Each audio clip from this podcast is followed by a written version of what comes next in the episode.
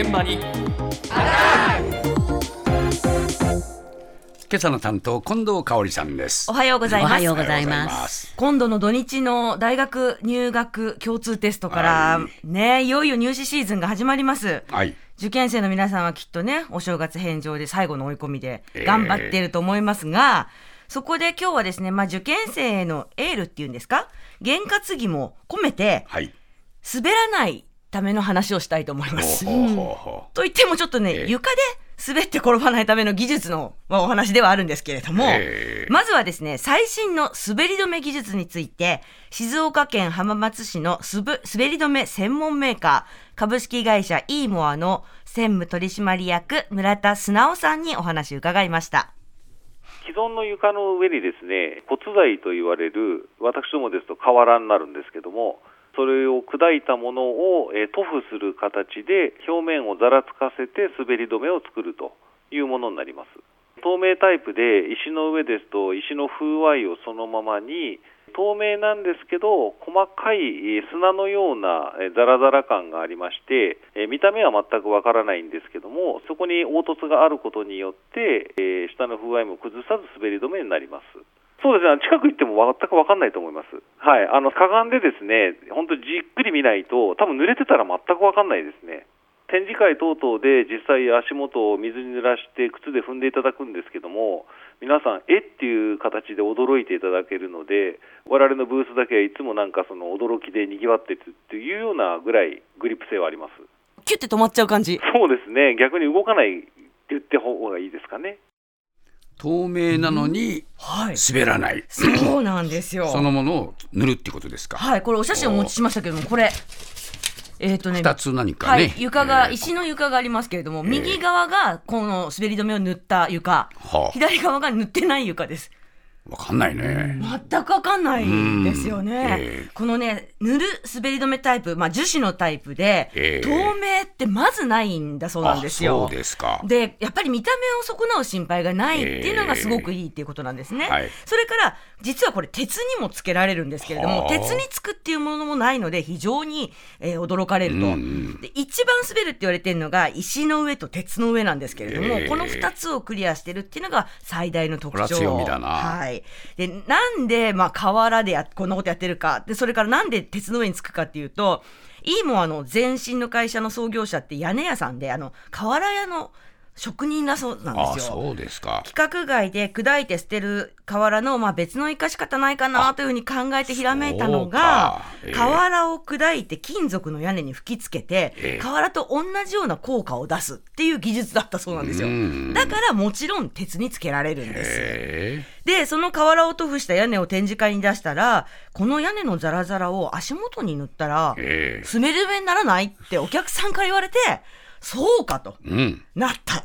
ででああもねそうですか。そうええ。実はねそのお客さんって運送会社の方で、ええ。階段から女性の事務員さんが転落してしまって、まあ。そう今後の事故防止対策もねいろいろ探してたそうなんですよ。はい。だからまあこれで滑らなかったらいいんじゃないかっていうことでそういう発言になったと。そうか。でもね実はええ。労災事故のおよそ半分が転倒事故と言われているのでやっぱりそれをなんとかしようということで村田さんたち頑張ってるんですが、ええ。この商品の魅力もう一つあるんですね。再び村田さんのお話です。クリアのものですと、えー例えば銀行の ATM の前のような頻繁に人が通るところで1年半から2年ぐらい。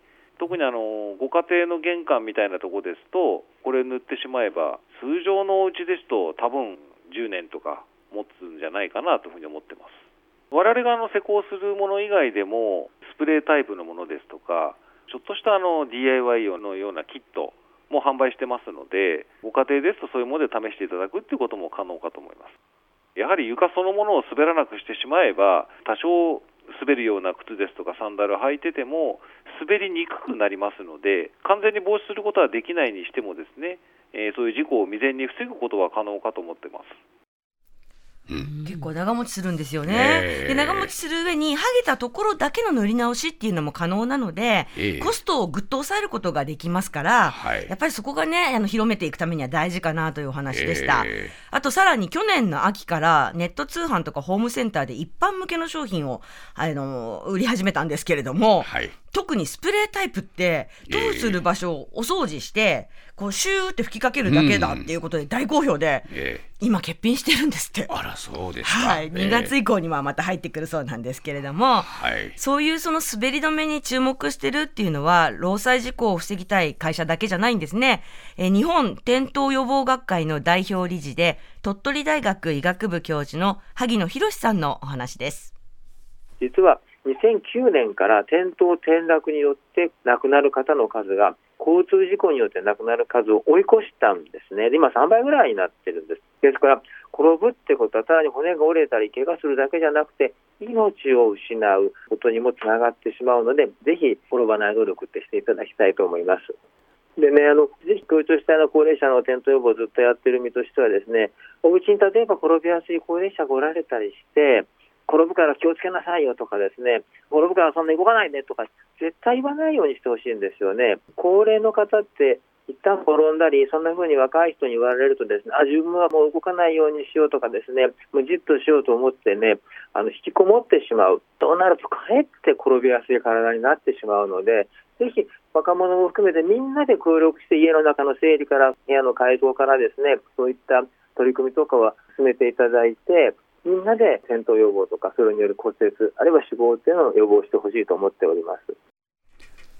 交通事故よりも多いんだ。そうなんです。東京消防庁によりますと、転倒転落による死亡者は、えっ、と、2020年度ですね、9585人なんですよ。うん交通事故3718人。あ圧倒的ですよね。そうですね。で、しかも搬送に関して言うと、自己種別の搬送人数でも70.9%、65歳以上に限ると、8割以上が転倒転落による搬送なんですあよ。そうかで、。しかも、その8割以上が自宅での転倒。そうか。なので、家の中の滑る床とか、絨毯のめくれなんかがやっぱり非常に危ない、まあ、危険が多いわけですね。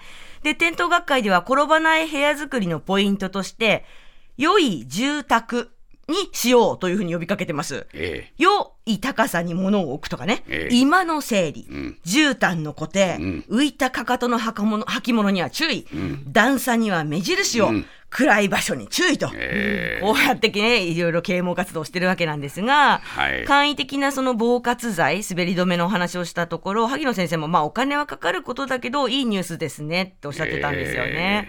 あの、一つでも多くの床をね、本当に滑らないようにしないって村田専務は話してたんですけど、はいこの、転ぶから動かないでって言わない、うん。ね、滑らない環境っていうのを目指さなきゃいけないんだなって思いましたよそうですね。ね。やっぱりね、えー体を動かすことは大事ですから、そうなんです特に高齢者はね、うんえー転ばないように転ばないようにって動かなくなるよりも、えー滑らない対策をするということが大事ですね。